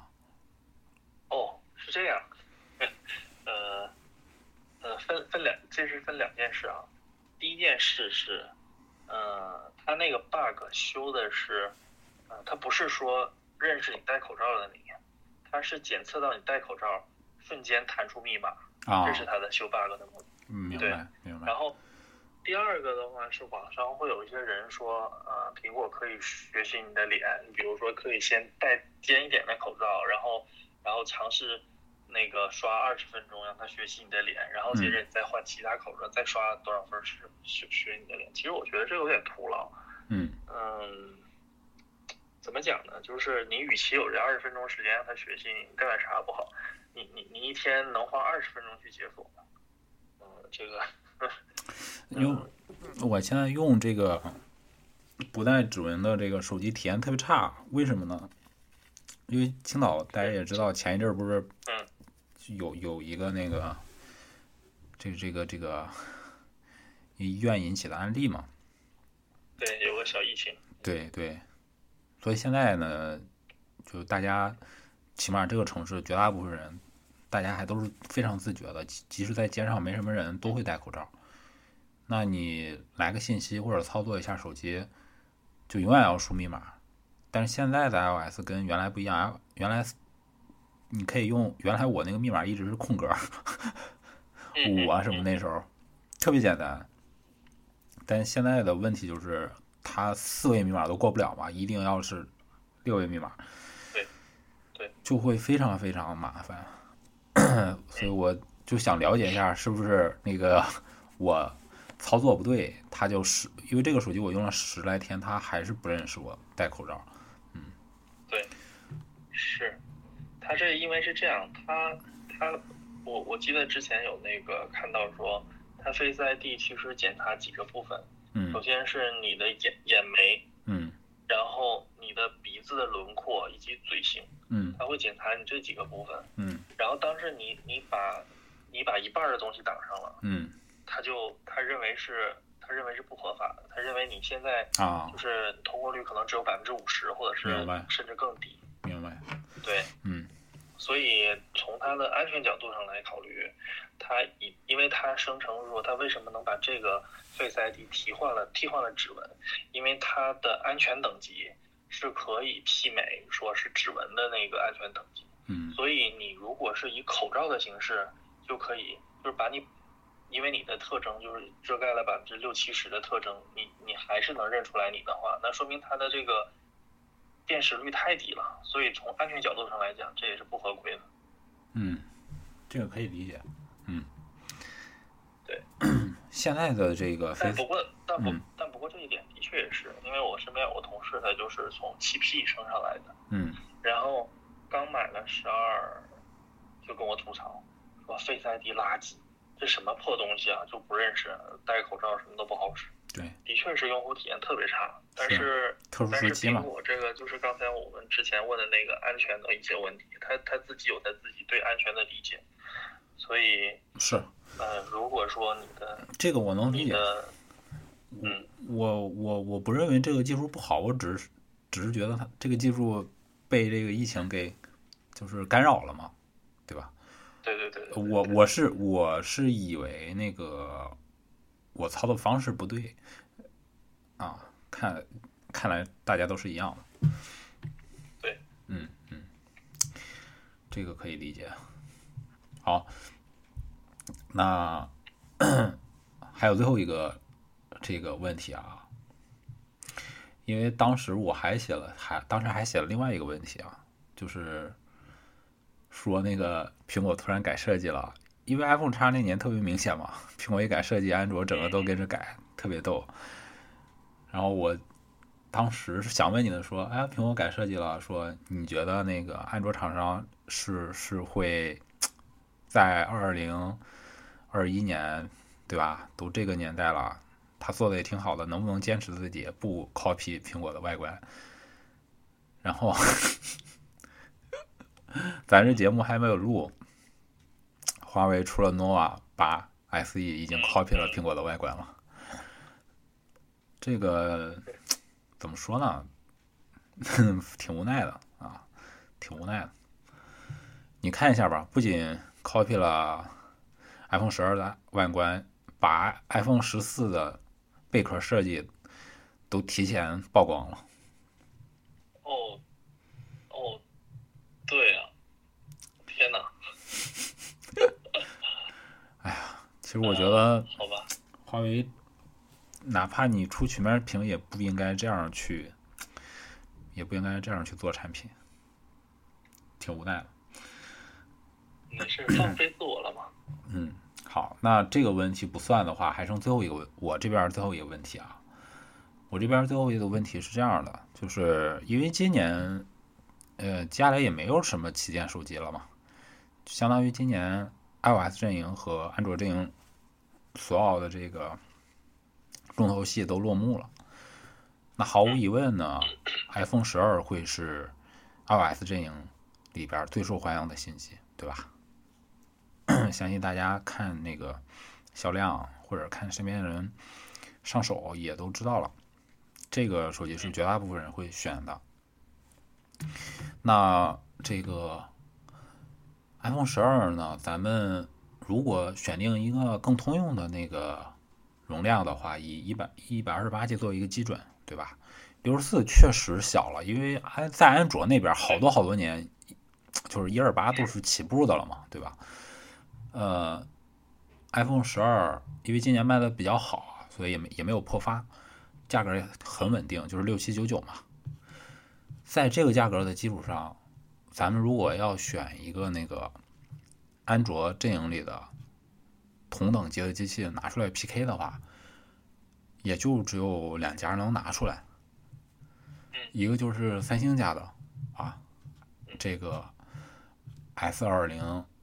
加这个机器，S 二零加这个机器啊，还特别有意思啊。本来呢，它这个 官方哈，当时售价是比较高的，是六九九九起的啊。但是现在呢，它已经全系都降了一千块钱，官方降价。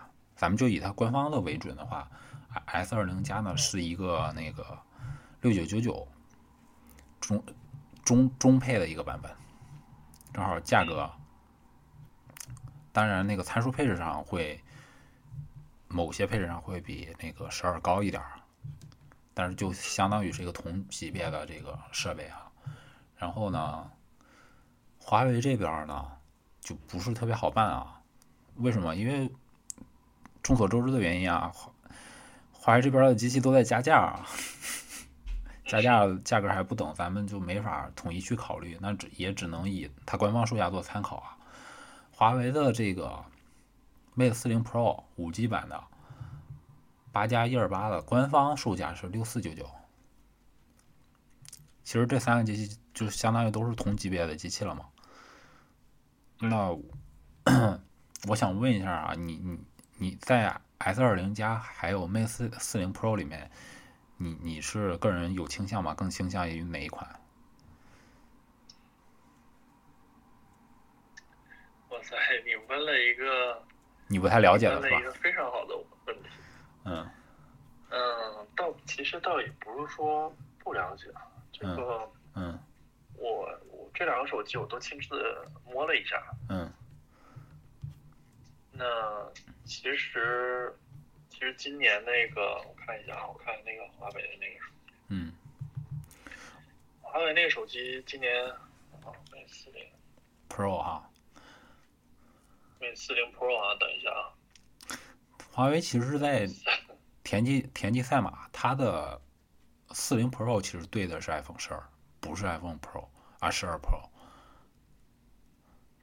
OK。嗯。哎，四零 Pro。对，五 G 版，嗯。还是曲面的那个嘛，对不对？对，是的。嗯，它今年这个手机，啊。做了一个设计，就是它去年去年大家都都都知道，它那曲面屏的手机它没有那个音量键嘛？对对。然后是双击双击上滑下滑。嗯。然后今年它发布会上特意强调了这一点，带回来。它把按键加回来。对。加回来，因为它曲面屏的设计，它把那个按键坐在了斜后四十五度角的位置。对，我亲自去试了那个按键，超级难按。嗯虽然它又保还是保留了屏幕的那个上滑下滑双击的那个调音量的功能，但是从这个角度上来讲，我我个人是觉得我还是不喜欢这个设计嗯啊，就是嗯，但是这个手机不得不说哈、你你你屏幕亮起来的时候，你你放在某一个角度上来讲，你感觉仿佛就握着一道光，就是你周围那一弧面儿就已经把它后边儿给包住了。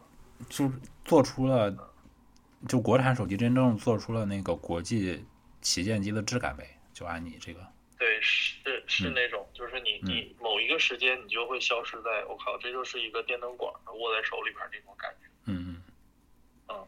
就是就是就全是平的那种感觉。嗯。嗯，其实从我角度上来讲，这两个手机就这这三个手机，呃，苹果如果是要先嗯作为一个呃就是标杆儿或者是来来看的话，这两个手机，华为和三星的安卓阵营哪个买都没有错。对，其实就看你个人的喜好了。哦那你是这个偏向于说，给的评价很高啊，嗯，就是，嗯、怎反正是我如果是要我选的话，我个人还是会偏向于三星的一点。啊，明白，为什么？就是你这个觉得它的设计，三星设计还是更合理一些，是吧？它的设计，我觉得我还是可以接受的。但是至于就是华为这部分的话，我觉得还是细节上还是欠了一点。嗯，确实，因为三星啊，这个啊，S 二零这机器特别，三星挺鸡贼的啊，他把他他创造了一个安卓阵营里的一一个一个用户认知，就是安卓机如果是曲面的，就是高高高档机，就是旗舰机。然后是他慢慢爱指开始嘛？对对，然后它慢慢把这个曲面给拉回来了，反而，对吧？嗯嗯。你看，你看 S 二二零加的曲面那个曲度，其实还说实话啊还是蛮合适的，并没有那个 Mate 四零 Pro 那么大的这种曲面儿曲度，对吧？对，就肯定误触率啊，或者是在这个操作的控制上，S 二零加会更好一点。另外有一点就是，这个正面屏啊，正面屏幕，三星这个 S 二零加它的单居中的单挖孔，其实设计是，就像就像你说的嘛，更容更容易让人接受一些嘛。华为的这个大 L 虽然辨识度高，但是。对，但是它没有没有什么设计上的美感啊。不过呢，我看看那个拆机啊，是因为那个呃，它的前置摄像头的模组实在太大了，是没有办法放在中间，放在中间会跟它那个听筒的那个模块产生冲突，所以它只能移动，然后就放在了这样一个位置。就这个时候，这个时候你就就发现，其实，呃，当然华为现在手机确实也做出来了哈，但是你像像你说的欠一点儿，我我感觉苹果和三星它是会更容易把握这个设计和功能的一个度，但是华为的机器你看拆机的话，你会发现它对这个设计的权重是放得非常非常低的，它非常看重功能，就非常像一个对对极度偏就感觉每一就每一代每一代换了一组人在做，每一代换了一组人在做那种感觉。嗯嗯，你我我就举个例子啊，就比如说苹果，它虽然是会有一些往往复复的一些设计，比如说嗯呃那个三 D Touch 可能 Force Touch 和三 D Touch 它可能就取消了，这就是一个时代的结局。嗯但是，呃，它的一个比如说那个 Taptic Engine 它的那个震动马达那部分，它是设计是完美的保留了下来，它每一嗯代都有相应的相应的设计。然后嗯它的那个呃，比如说听筒这些东西，它都是很执着的放在那里。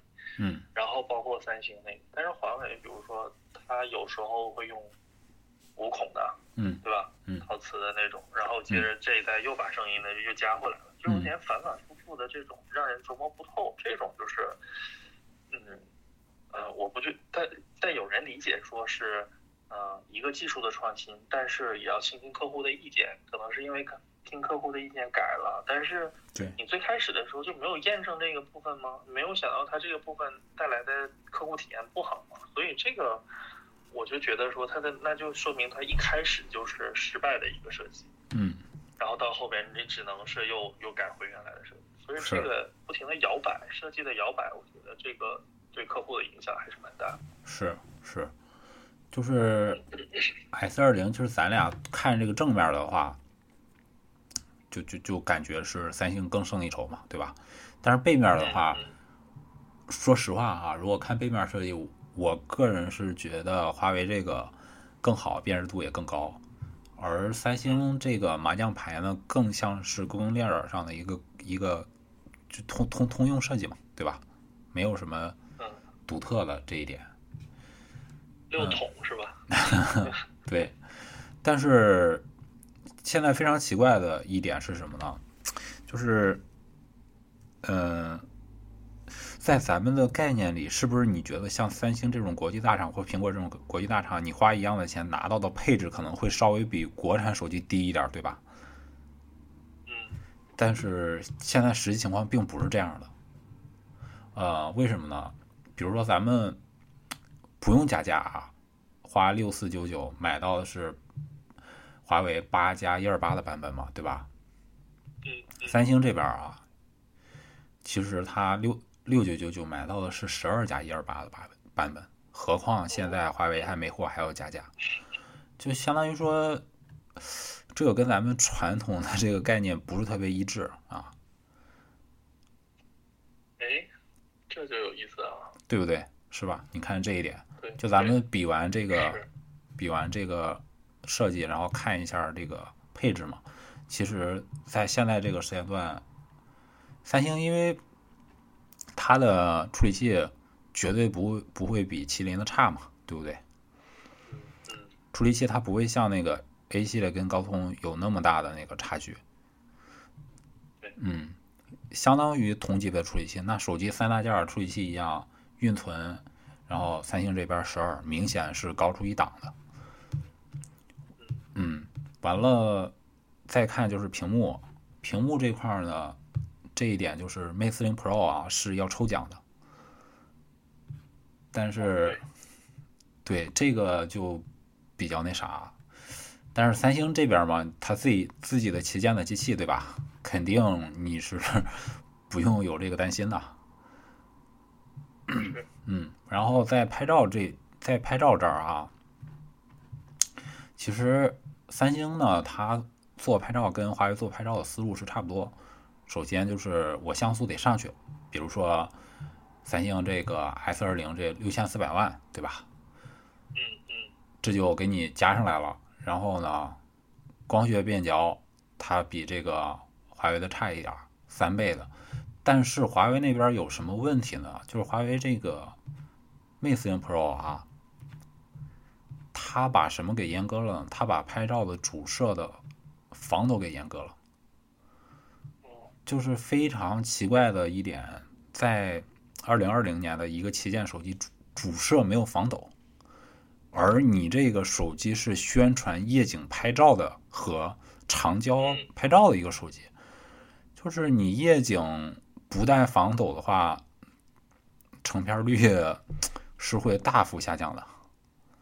没错没错。啊，所以从这点上来看呢，而且现在那个三星跟华为，它在这个 CMOS 这一块儿比苹果是是要更激进一些的，给的料更足一些。他们在这种非旗舰的机器上已已经给了大底了。对，嗯，然后混合变焦呢，这个就是两家宣传的都很高啊，所以我觉得啊，从实用度上来说，今年拍照 S 二零加是比 Mate 四零 Pro 要好的，也就是说，S 二零加是可以赢下呃运存，赢下这个屏幕，赢下拍照，就在我个人看来，这这这三部分的。然后在摄像上，三星的底蕴是明显比所有国产厂商在摄像摄像上要好的。三星摄像唯一比不过的就是 iPhone，其他的国产厂商有在摄像上跟三星还是有非常明显的一段差距的。是，所以这么比较下来呢，你就会发现，哎，这个很很奇怪啊。对啊，这个跟之前大家想的都不太一样。对，以前你想的，你可能觉得说华为它还是一个追赶追追追赶者，是吧？然后呢，它是这个这个给你花一样的钱，给你给你更多的这个配置，但是 其实不是，你会发现今年买三星 S 二零加是比买 Mate 四零 Pro 要更划算一些的。还有屏幕上的一个重要参数啊，这个如果你真要选安卓机的话啊，那 Mate 四零 Pro 呢是九十赫兹刷新率，三星这边啊，同价位的是一百二十赫兹刷新率。嗯，所以就你懂的哈，很有意思，非常有意思。然后可能会有人拿这个系统说事儿啊，说华为这个国产厂商。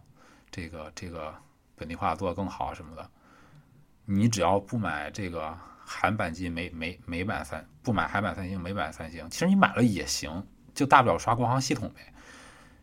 对，三星的国行系统可是有在这个各种这个这个自媒体嘴里有有一种吐槽，就是说三星的说明书堪比一块砖。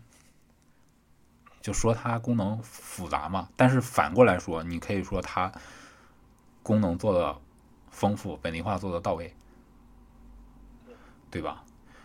所以你比完了以后，就发现从设计、从屏幕、从配置、从拍照，包括系统上，三星是占了小小小的优势的。嗯，那如果按这个比较方法的话，今年，如果让你选啊，就是不看你之前的这个一直是 iOS 用户，你就是放开放态度的话，说我就要选一台手机，你是想选 S 二零加还是想选十二呢？呃，开放一点的态度啊。嗯。哎。首先，这个 S 二。其实我更。其实，如算外形哈，嗯，我首先是从外形上来讲，如果是从外形，呃，首先第一，苹果，嗯，嗯，刘海儿，对吧？嗯，它的屏幕就是屏占比肯定是没有这个 S 二零的屏占比高，对吧？对。然后背面的摄像头，其实两者应该是都，是吧？不相。不相上下，或者说有些情况下，Galaxy 的一些参数可能比苹果的还要再高一点。长焦长焦要明显好，因为它是对啊对啊，它是带那个三倍的光学变焦的。嗯，是是有那个有数码变焦，然后有那个六千四百万像素，对吧？对，然后八 K 视频录制等等这。对，而且而且还有一个点就是，三星的拍照它的调教。就是不不会出现大坑，对，它调教很就没有说很稳。目前还没有大批量的说三星的拍照，比如说呃这个这个这个翻车啊或者怎么这种事情。对对。从这个角度上来讲，好像好像似乎三星这个好像更划算一点哈。是的。所以今年是不是非常有意思？对，今年有点迷。就是因因为突然感觉苹果不香了，因为以前 iPhone 它在主要参数上，它都都会比较明显的去碾压那个安卓嘛，对吧？对。但是今年你看，比如说从这个 iPhone 别特特特别喜欢夸那个屏幕嘛，对吧？但它对 i 但是 iPhone 十二可不一定用的全是三星屏啊。没错，没错。那块屏幕素质，不说别的，一个六十，一个一百二，就差不少呢。所以所以现在是不是又变化的说，这个之前可能是 iPhone 算是一个呃高端机，是个神坛，嗯大家膜拜的这样的一个嗯，一个这个位置。那今年是不是一个安卓的一个翻身年？反正我觉得这两年安卓慢慢的从那个硬件上找到一些突破口追上来了，甚至开始跟 iPhone 形成犬牙交错的这么一个态势，就是在硬件上，会有一些超越。但是就从我用安卓机体验上来说，它的系统从这个稳定度啊，或者是从整体的嗯设计，确实还没有 iPhone 成熟。就是 iPhone，你比如说，你像像很多安卓机，它这个屏幕，它的边角是那个呃是走曲线的嘛，它那个曲率设计就可能两个边角都不一样，就看上去怪怪的。就很多这种设计上的细节，或者说它从整个配色、从图标的设计上，或者是菜单逻辑上，都会有一些小的瑕疵。呃，不是说会影响你使用，也不至于影响你使用，但是就没有 iPhone 那么精致。就从这一块儿上来说，iPhone 还是有优势的。嗯，但是你如果更，比如说像你你你真的是一个喜欢数码、喜欢折腾的，现在买安卓，其实相比买 iPhone 给你的刺激啊或者好玩儿会更多一些，而且说实话，相对花的钱还少。对，现在是这么一个情况。是。嗯，但是但是你要说我这个手机，嗯，你你先说。而且就是说我我个人觉得，就是现在如果你在你比如说在苹果这个阵营里面待久了，就是它的那个它的生态会把那越绑越紧，越绑越紧。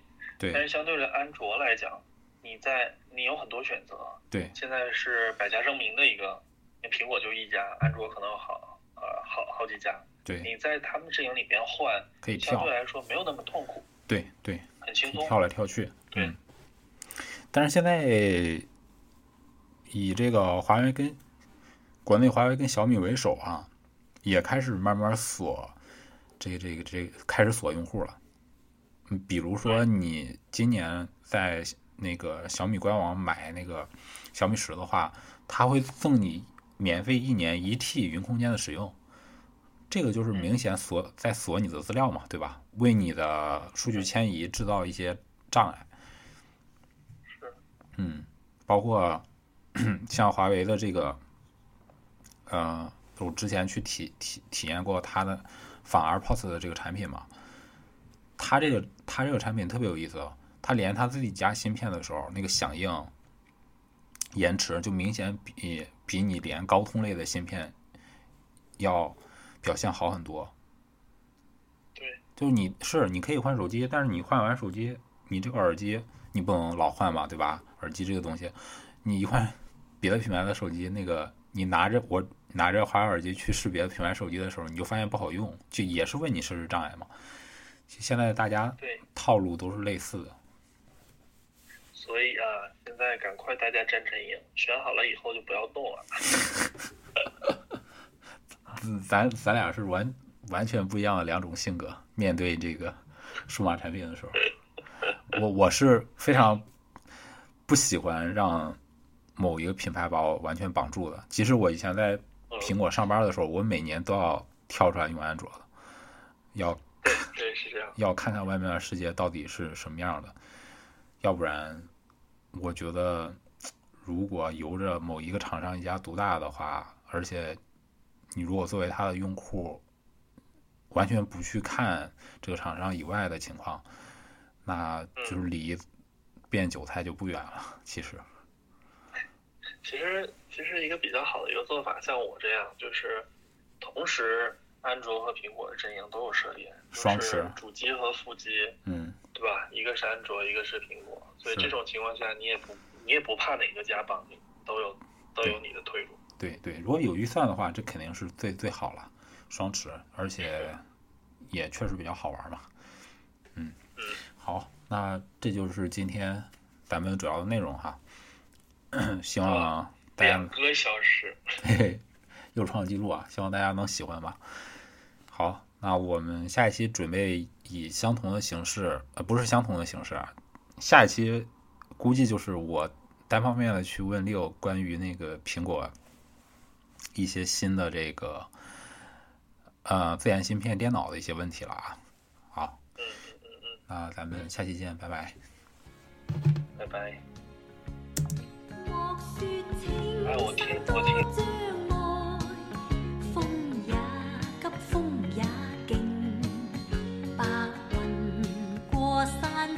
yeah.